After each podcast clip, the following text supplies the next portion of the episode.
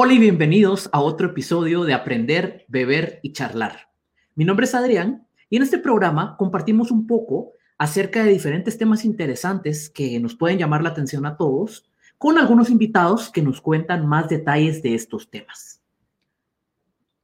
El día de hoy me acompaña Sami Argurola desde Costa Rica y vamos a estar platicando mm, sobre cómo perderle el miedo al no. Antes de entrar al tema, como siempre, quisiera comentar un poco de la bebida que, tenemos y de la obsesión del día.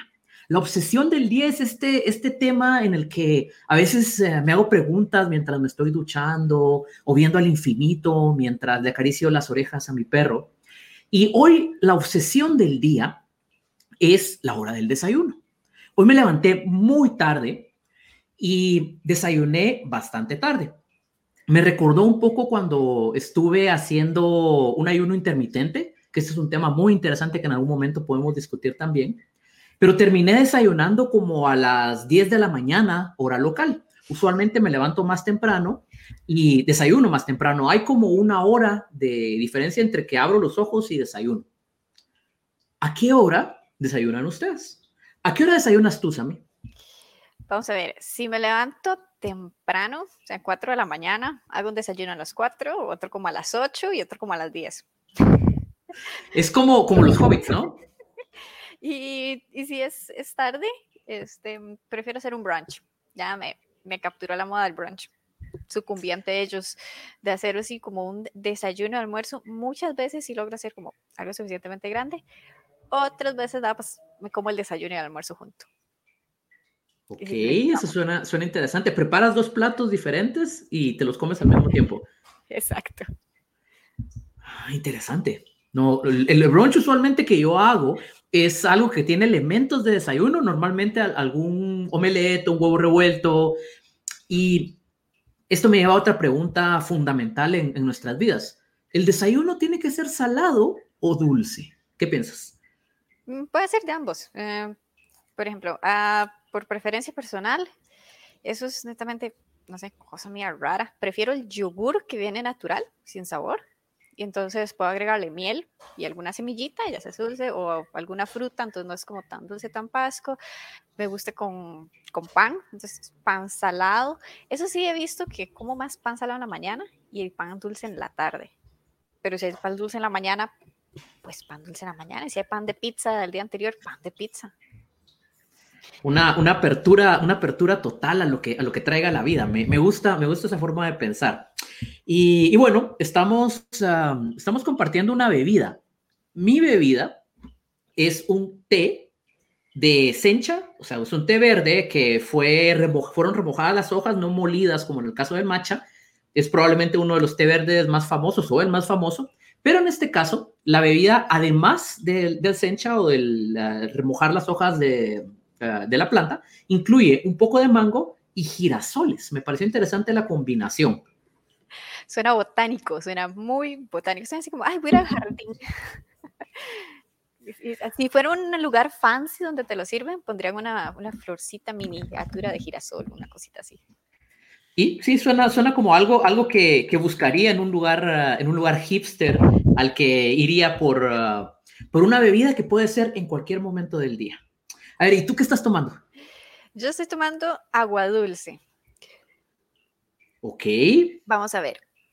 Este, para todos fuera de Costa Rica, creo que en Costa Rica sí, en automático entendimos que fue una agua dulce.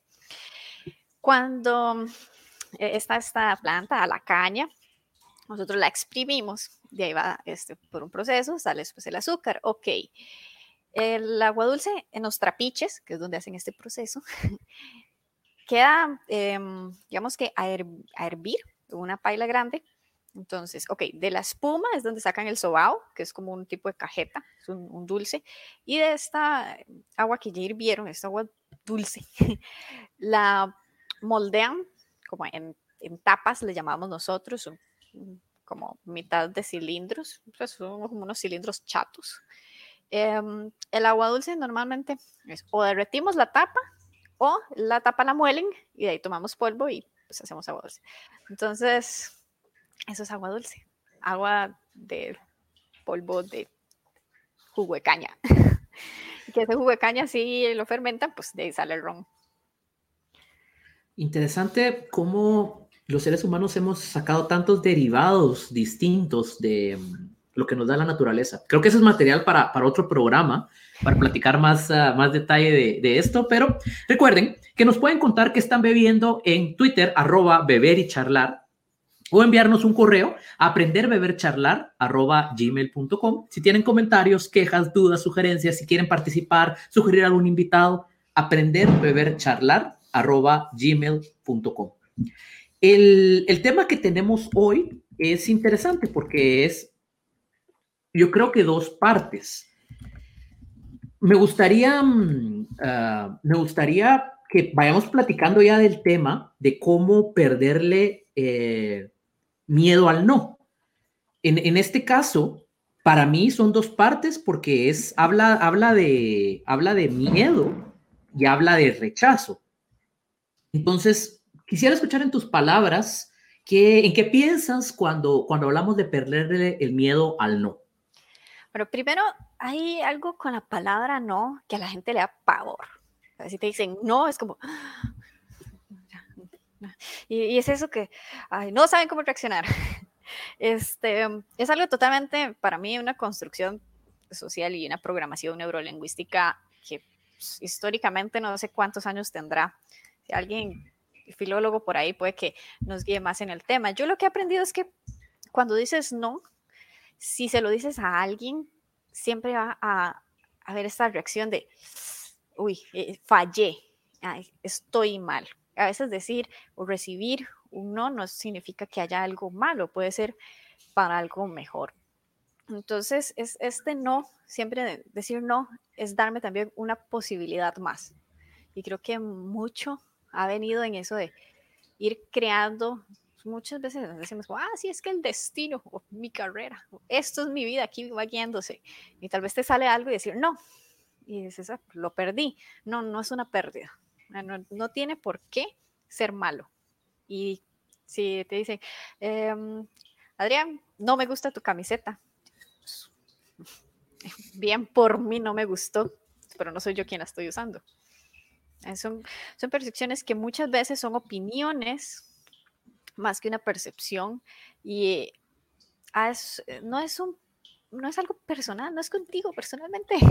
Haces un no, es nada más que no, no ya es la otra persona expresándose. Entonces, eh, puede ser una persona, situación, oportunidad, que a veces nos dice no, y no, no, no hay que sufrirla tanto. No, no tenemos tanto tiempo para sufrirla. A mí me llama la atención, me llama la atención dos cosas. La primera es en cuanto al no, que implica un rechazo.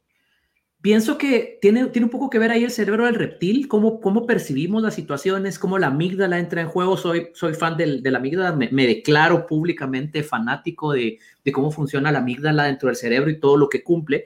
Y puede ser algo relativamente radical en cuanto al resultado.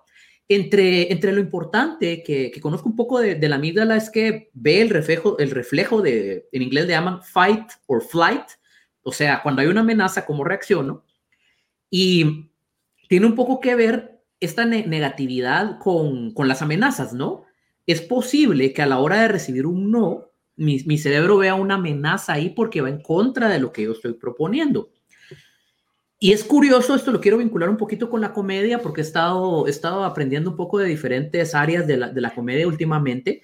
Y al hacer, al hacer impro, hay, hay uno de los principios básicos que es sí y para, para abrir el espacio al juego. Y es muy difícil esto para, para la mayoría de personas. Entonces, con el no, pues ya, ya, ya nos diste algunas bases a, al respecto Ahora con perderle el miedo a algo, este es otro tema que en, este caso es como un rompecabezas, se arman dos piecitas, pero en, en tus palabras, ¿qué, ¿qué, significa perderle el miedo a algo? Vamos a ver, específicamente con el no o perder el miedo, es cómo voy a tomar esa reacción. Como, okay, si me dicen no, yo decido y por acá, este, voy a tomar una frase que me enseñaron hace en la infancia, este, no voy a sacar cuentas y decir los años. No hay que contar. El espíritu controla al espíritu. Entonces, si no, ok, yo puedo controlar, recibir eso como con calma. Si me dicen no, es fuerte, yo, ok, esto sé que es amenazante, pero no tengo que quebrarme ante ello. Voy a recibirlo, estar de acuerdo. Hay muchas veces en las que uno tiene que agachar la cabeza, decir humilde y decir, sí, fallé, ok, vamos a seguir. Y este, suelen vacilar mucho, hacer bromas con esto que las mujeres a veces dicen, no, no, no, no, es como, es no, o así, o ah. Ah, auxilio, ah, una notificación más clara. Y hay todo un, un, rollo detrás de esto de que no, que no es no, y, y todo esto. Ok, a veces te dicen como, no, no, después, o aquí en Costa Rica es muy, este, el típico, el decir como, eh, nos vemos, y yo, sí, sí, sí, sí, ahí nos ponemos de acuerdo. Ya sabemos que... No va a pasar. No va a pasar. O decir, eh, ¿quiere ir a tal lado? Yo, no, no, no, no, estoy bien así. Y es como, mmm, sí, es porque no quiere o porque no, va a haber tal cosa y no, ah, eh, ya eso me convenció, entonces sí. Entonces, hay muchos no y perderles el miedo lo hacen, ¿qué, qué actitud tomo ante eso? Muchas veces es controlar demasiado los sentimientos, cuesta, no es como que ah, voy a decidir no, sufrir por esto y soy feliz, no, pero eh, es, decidir qué, qué voy a tomar de eso, cómo lo voy a, a reflejar porque muchas veces puedo sufrirlo internamente, pero vamos a reflejar este, paz, alegría y que el ambiente siga en calma, que muchas veces es más allá de mí, no es, algo súper centrado y cuando es centrado en mí, aún con más ganas, con más esfuerzo, motivación, uno le pone como todo, ok, voy a controlar la situación, porque ya esto me va a afectar este, directamente y pues va incluido salud, tanto como mental como física. Entonces, hay, que respirar profundo y por ahí hace, hace un tiempo empecé como con, con un mantra de que era, vamos a razonar, vamos a, a respirar y a repetir. Entonces eh, llegué a poner en primer lugar respirar, así oxigenas el cerebro. La parte científica te decir que al oxigenar el cerebro, pues que ahí mejor sale para las neuronas y etcétera. Eh, y así lo ves en un, un plano un poco más de conversemos en, en sentido persona, dejamos lo sentido científico de un lado. El respirar es como que te trae ah, un nuevo aire. Ok. Eh, eh, veamos esto claro, ahí es una pausa y sigamos. Razonar, porque pensemos un poquito.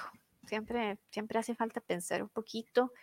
Um, cuando algo nos, nos, va a afectar y estamos conversándolo o estamos rechazándolo, siempre cuando no hay instinto, cuando el cerebro tiene dos sistemas, el 1 y el 2, para que sean deditos, el 1 y el 2. El 1 es lo que ya hace en automático. Es eso que si es un carro que va a chocar, sales corriendo, ya está automático en el cerebro.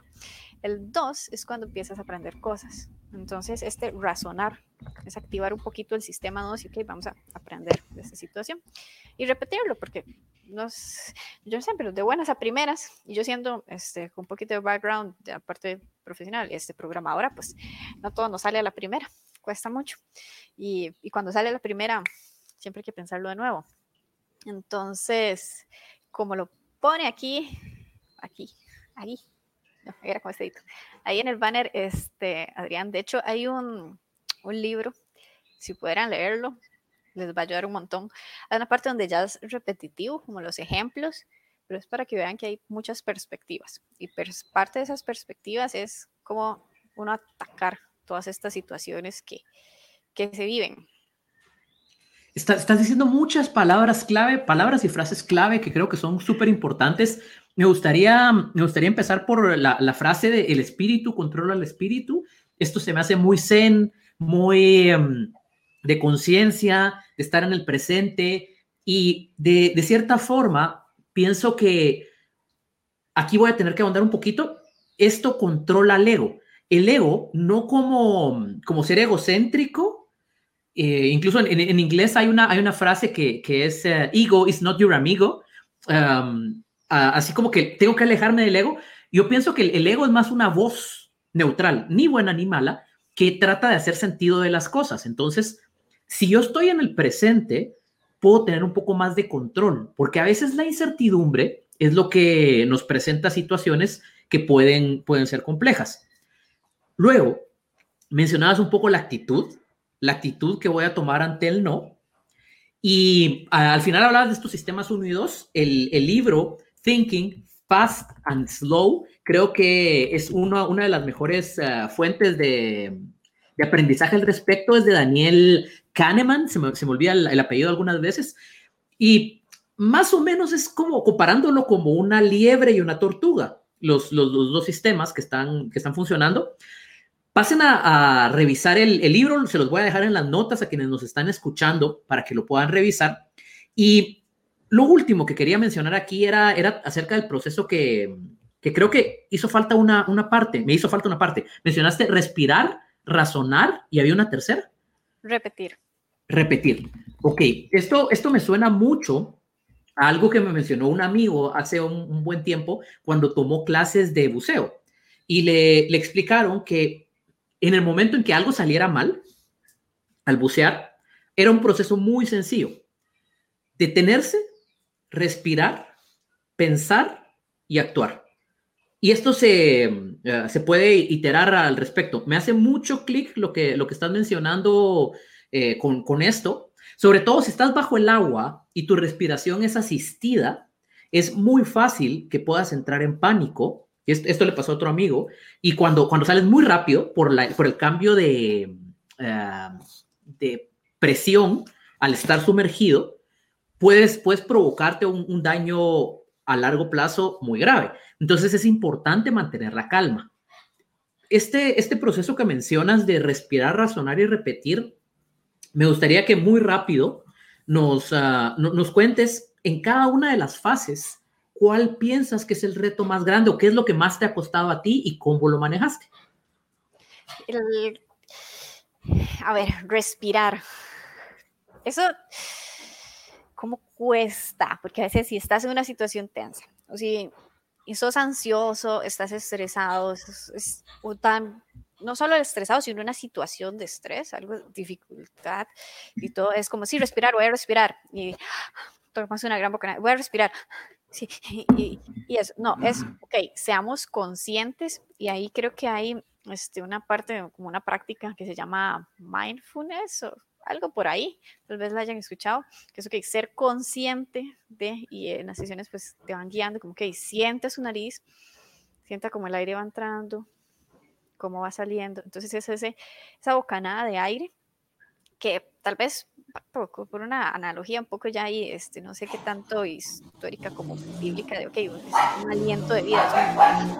ah, respiré, entonces, ser consciente de ese respiro, de que sí, estoy aquí. Entonces, es como tomar conciencia del cuerpo, de cómo va a reaccionar el cuerpo, como controlemos cualquier impulso que pueda tener en mi cuerpo, voy a, a respirar.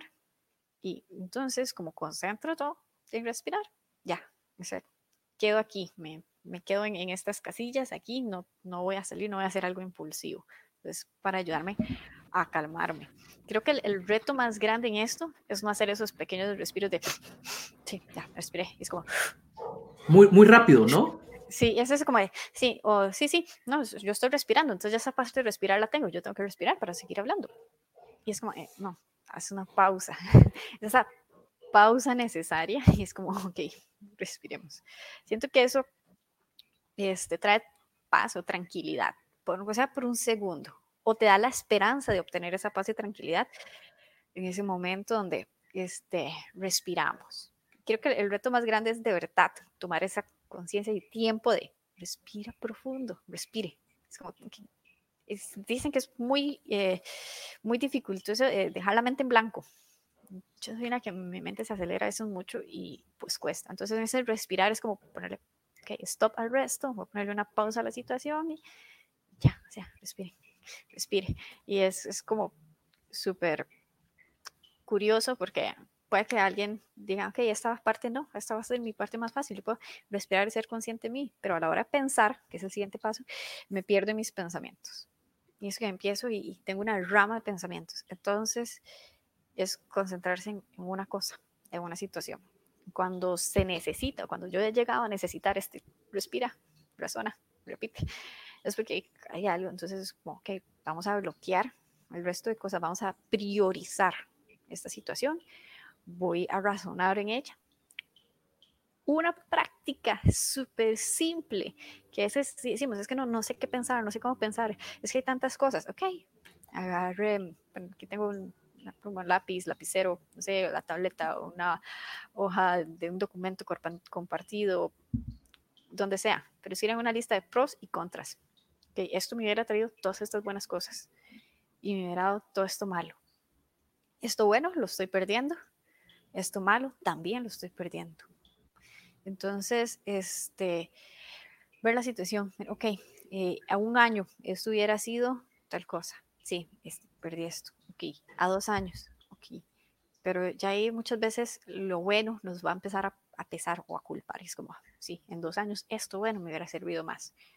El problema es que no hay nada escrito en piedra, nada te va a decir que ese momento va a definir el resto. Entonces, es pensar y pensar en todo lo que esté alrededor de la situación. A veces hay que ser también un poquito egoístas cuando uno está mucho en lo que es compartir, es una persona un poco más de solidaridad y, todo esto. Fíjala esa palabra mal, solidaridad. Entonces, eh, a hay que ser un poquito egoísta porque uno empieza a pensar en el resto, no, es que si no hago esto voy a afectar al otro, y es que si no, entonces tal persona va a tener esto que es contraproducente.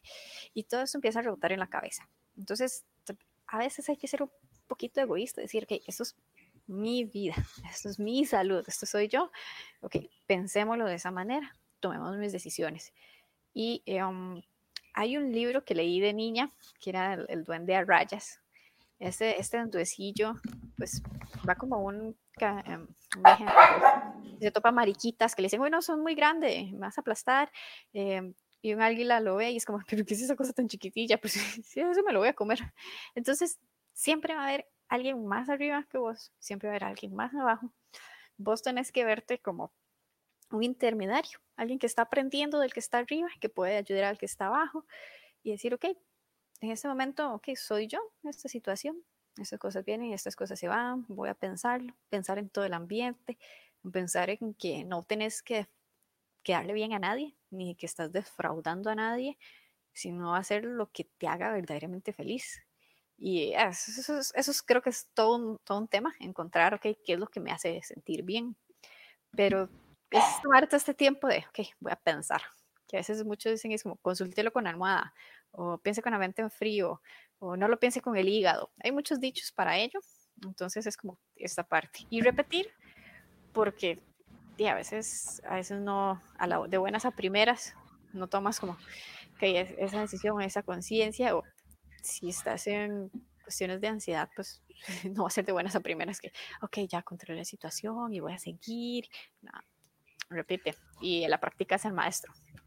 Pienso que es, importante estos, pasos que nos comentas de tu, de tu propio proceso. El primero, para mí, respirar, más allá de todos los beneficios corporales que eventualmente se extienden también a la parte emocional y ah, un tanto ah, mental o intelectual, digamos, pienso que respirar te trae al presente. En el momento en que recibes un rechazo, puede ser un rechazo pequeñito, como mm, eh, llegas a comprar un desayuno a las 11 de la mañana justo cuando es el cierre, el, cambio de horario, ¿no? A veces a las 10, a veces a las 11, pero digamos que ya no venden y te dicen, no, ya no vengo, ya, ya no tengo desayunos. Puede ser muy pequeñito o puede ser algo mucho más grande. Por ejemplo, estás ah, aplicando un puesto de trabajo nuevo, pero el, el hecho de respirar te va a traer al presente y vas a dejar a un lado por un momento lo que implica hacia el futuro este rechazo y lo que en algún momento podría significar del pasado otros rechazos similares. Entonces,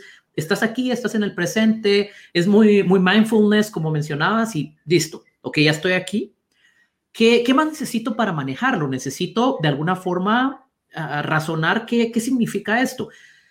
Entonces, el, segundo paso siento que es el, que es un poco más complejo o, tiene truco, como, a veces decimos, porque algunas personas estamos, por nuestra formación académica o nuestro trabajo, estamos entrenados para ser más racionales y algunas personas reaccionan de una forma más emocional.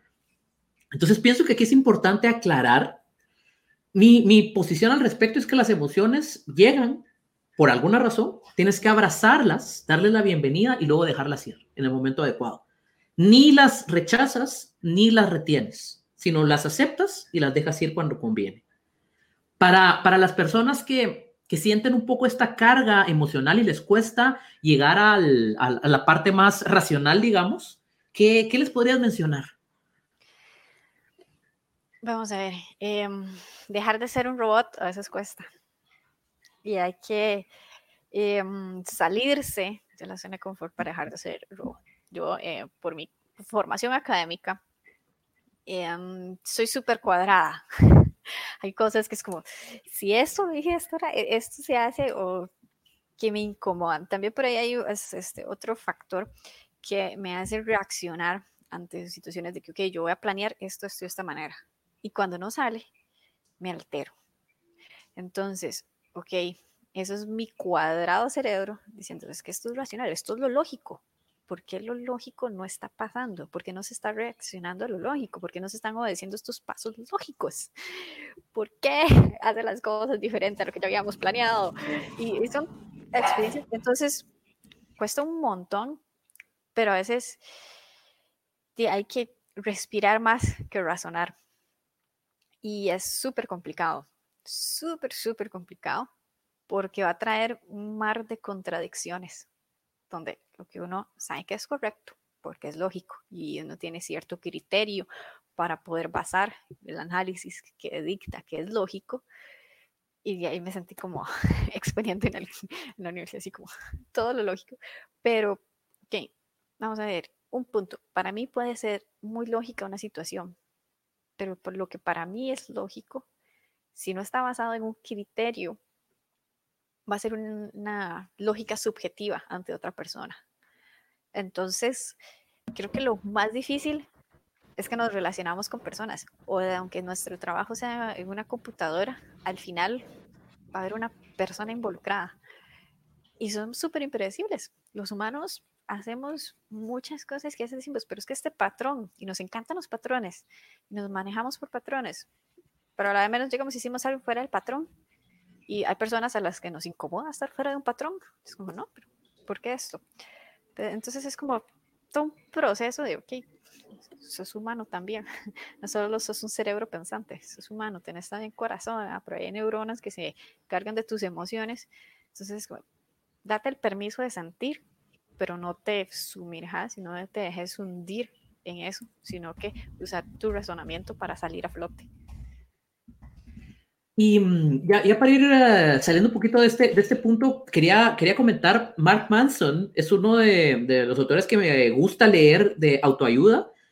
El, el, mundo de la autoayuda es complejo y depende de cada persona que le funciona. Hay otros autores que yo los rechazo por completo porque lo que dicen para mí es muy, muy obvio, pero algunos de los ensayos de Mark Manson que eventualmente se han vuelto libros y ha ganado mucho dinero vendiendo esos libros, se me hacen interesantes. En, uno de ellos menciona que las personas tenemos un, componente emocional que es el que va manejando y el componente racional le dice por dónde ir.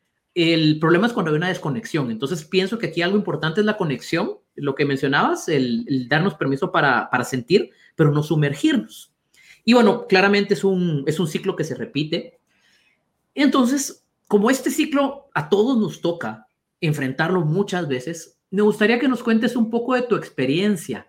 ¿Qué, te, ha, te, ha, vuelto una experta en este tema de perderle miedo al no?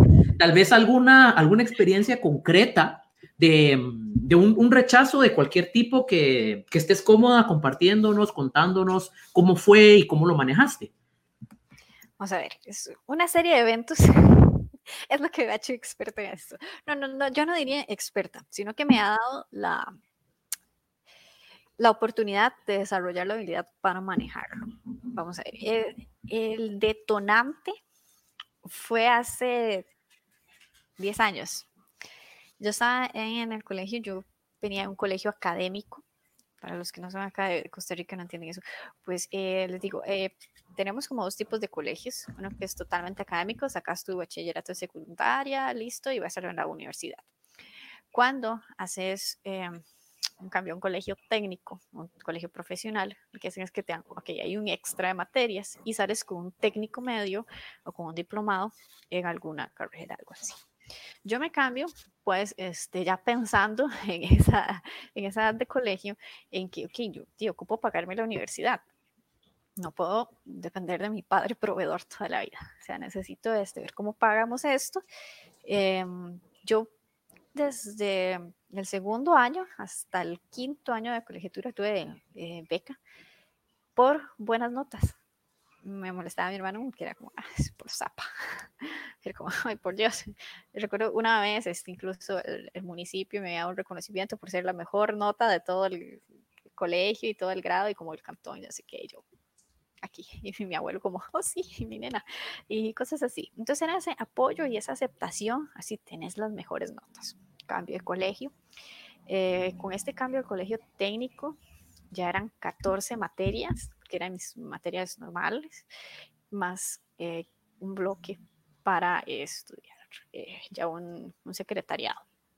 Este, yo empiezo a exigirme, tenía mucho miedo de las matemáticas, que decía, no, yo vengo a un colegio donde sí, ok, no me ha ido súper bien, pero yo siento que me falta, y es ese síndrome del impostor de siempre, me falta, me falta, aquí no tengo. Entonces empiezo a estresarme, empiezo a quedarme en esos momentos. Imagínense una persona de 15, 16, 17 años quedándose hasta las 11 de la noche para entregar trabajos que digan, ok, sí, lo vale. Más que el sistema, ese sistema para mí está un poco bien, un poco mal, todo un tema por discutir, pero no se evalúa por competencia. ¿Eres competente o eres incompetente? Y con esas dos palabras te sellaban los trabajos. Y era esto de, ok, ¿eres competente en esta habilidad o no?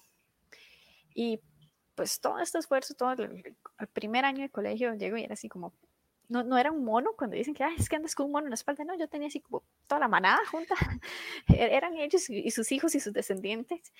Y llega un momento en que terminó el curso. Entonces, venía mi vida aquí en un momento de estrés y de un momento a otro dijeron, ok, listo, hoy se terminan las clases y bajó. Cuando haces esta bajada, el, el estrés te come el sistema inmune. Yo me quedo sin sistema inmunológico. Eh, recuerdo que había uno de los tantos rubros, mil, perdón, siempre después de todos los años se me enredan todos los, soy pésima en biología, se me enredan todas las células y todos los electrolitos, globulitos y rojos y blancos y toda la cosa. La cosa es que había un, un valor que tenía que estar en 10.000 y que es como, ah, ok, no, pues estas son sus defensas, están 10 mil, estamos todo bien, que por tu contextura, que tu peso, que, que cómo comes, cómo, cómo, es tu cuerpo, cómo es tu vida, que cada metabolismo es diferente. Entonces, aquí no, para, para vos, todo tendría que estar en 10 mil. Tenemos un problema, las tuyas cayeron a 180. Entonces, hay una gran diferencia. Em, lo que es salud pública, acá en el hospital público, dice a mi mamá como, pues, Dino, señora, no, no podemos hacer nada. No tenemos medicamentos para tratar esto, eh, no tenemos presupuesto, pero mandar a traerle a ella un, tratamiento eh, que tiene tan bajas las defensas que más bien si permanece en el hospital es riesgoso, porque una gripe le sube la fiebre, le cocina los sesos y lista. Entonces, eh, con toda la angustia del mundo, salimos del, del hospital. Yo iba más, yo estaba como en modo neutro, mi, mamá en ese momento se, encargó de todo, mis papás fueron los que corrieron. Em, ya en eso, pues topamos con un doctor particular y todo, entonces ya que, ok, vamos a ver, lo que hiciste fue perder el sistema inmune, vamos a darte bacterias para que empieces otra vez y todo este proceso. Yo duré todas mis vacaciones, acá salíamos en vacaciones finales de noviembre, principios de enero y entrábamos en febrero a clases todas las vacaciones pasé en tratamientos, entre clases y era siguiendo tratamientos de subir de peso, cuidar defensas y este fue una represión bastante rápida, el cuerpo aceptó, pero es eso de ¿por, por, qué correr ese riesgo por tanto estrés? O sea, no lo vale. Mi salud no lo vale. Fue como el primer este, banderín que salió como de, mi salud no lo vale.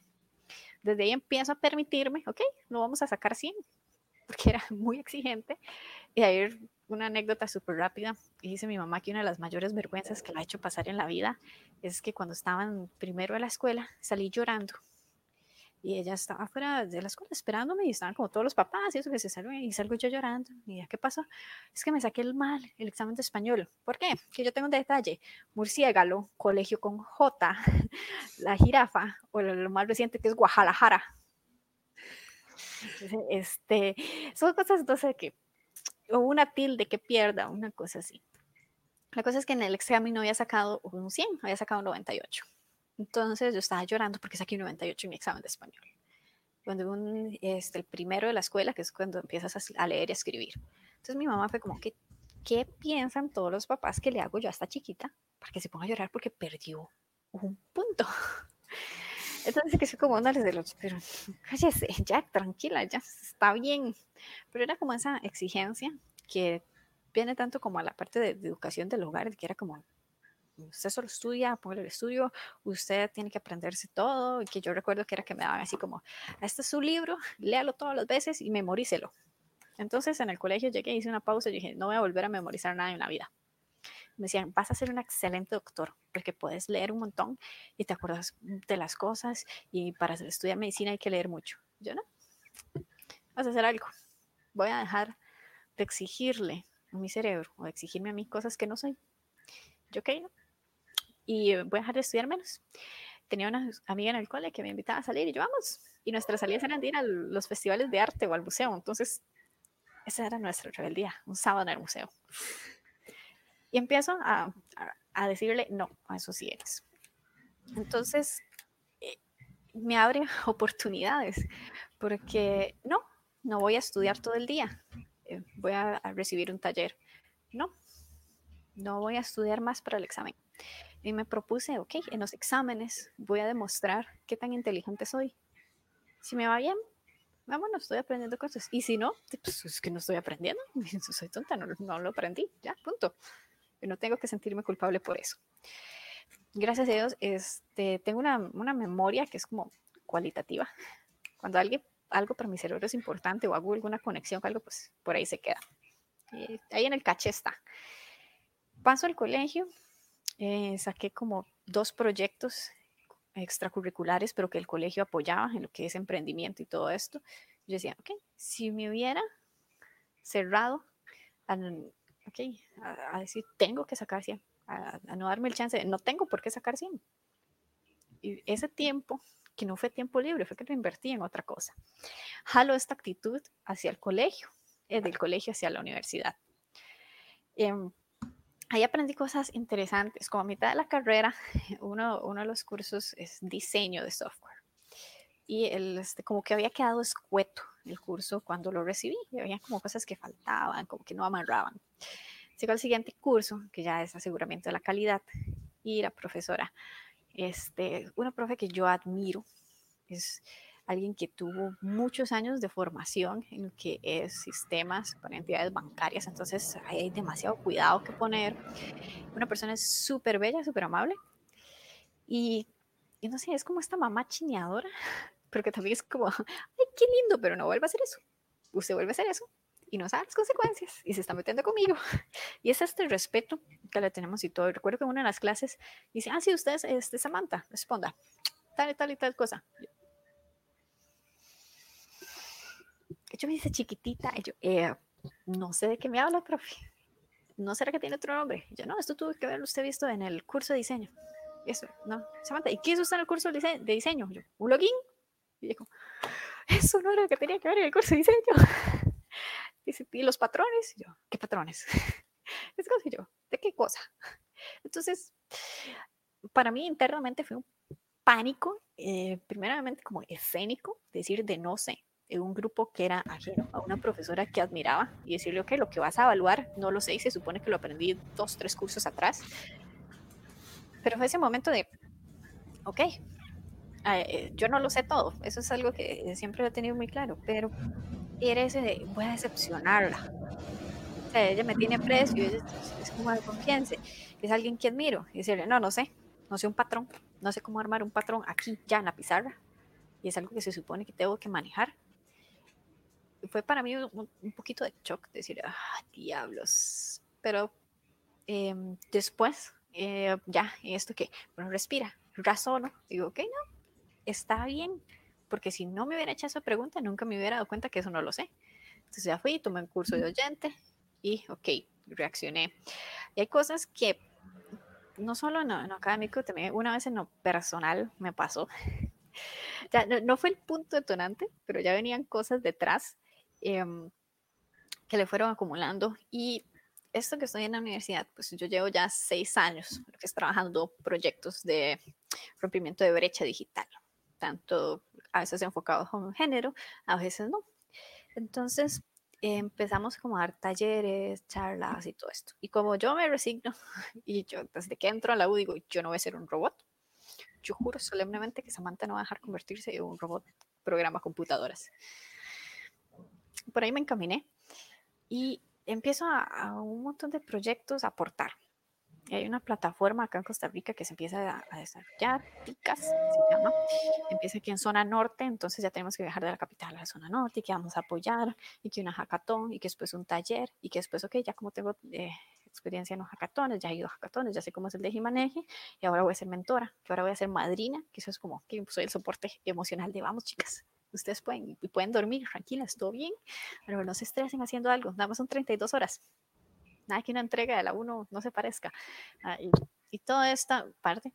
Y topo con, con una oportunidad, me llaman de que este, una chica no iba a poder salir del país a dar un taller. Me dicen, ¿sabes qué?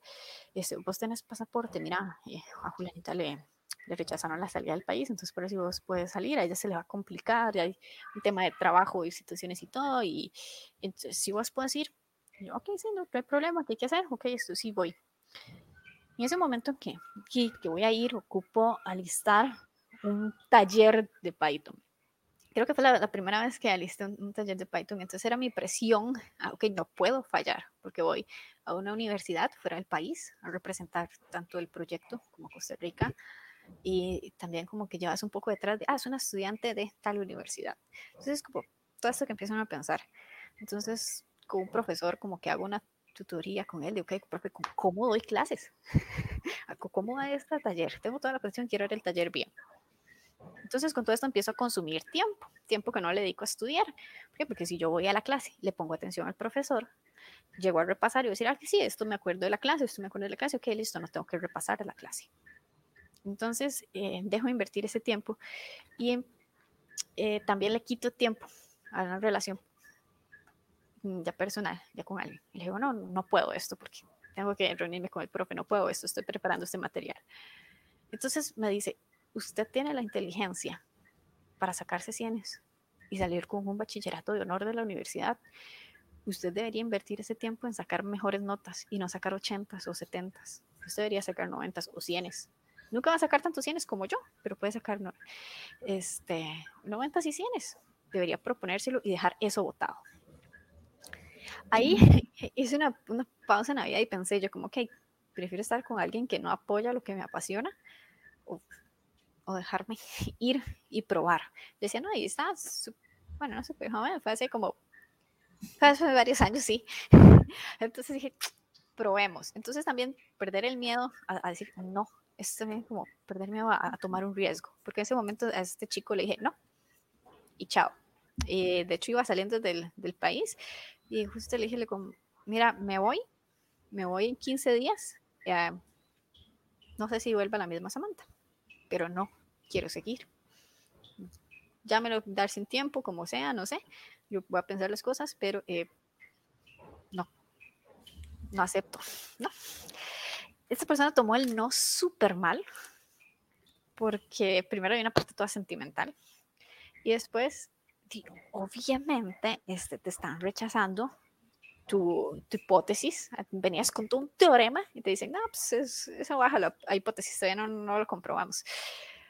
Entonces, de ahí aprendo y yo salgo, y lo que empiezo a salir de eh, empiezo a involucrarme en comunidades de software y pues a lo largo de todo eso he estado en conferencias, recibiendo o dando eh, información, en, festivales tecnológicos, organizando festivales tecnológicos o participando ellos organizando un taller o un festival ya de gama, de, vamos, a nivel nacional o todo esto. Entonces, me abre una carrera que se separa de mi carrera académica, todo esto profesional que yo venía años estudiando en la universidad de todo, llegó y pasó a un segundo plano y creció todo lo que yo vine a desarrollar. Entonces empecé a decirle no a muchas cosas. Me dije no a las buenas notas de la universidad. Me dije no a irme a tomar con los de la universidad que muchas veces no eran mis amigos, porque mis, casi mis amigas de la universidad, mi mejor amiga y yo pasamos en ferias de libros o comiendo. Entonces era eso como ir a tomar y como, ay, no, es que qué pereza, chao. Entonces empiezo a decirle no a cosas que no me gustaban, entonces me sentía bien con decir no. Uno de estos viajes comparto con alguien que me dice, es que no es una buena palabra. Empiezo a analizar de ahí y yo me decía, es que a veces te dicen, Sammy, eh, ¿puedes ayudar con esto? Sammy, ¿me prestas esto? Sammy, esto, lo otro, Sammy, Sammy. Y empiezan como a llegar como ese montón de requests alrededor tuyo. Y decirle, no, para liberar tiempo, para tener tiempo para mí, es saludable. Entonces, a veces empiezo a decirle no a otros proyectos, a iniciativas. Ay, mira, vos que sos buena en esto, está pasando esto. ¿Por qué no estudias esto? ¿Por qué no? Mira, ahora que salió esta tecnología y todo esto. Empieza como hay un bombardeo y más ahora me imagino con esto de cuarentena, cantidad de cursos y todo. Yo no, voy a estudiar esto, no voy a estudiar lo otro. buenísimo, eso me gusta mucho, que no sea una buena palabra. Y mm, creo que resume un poco estas historias.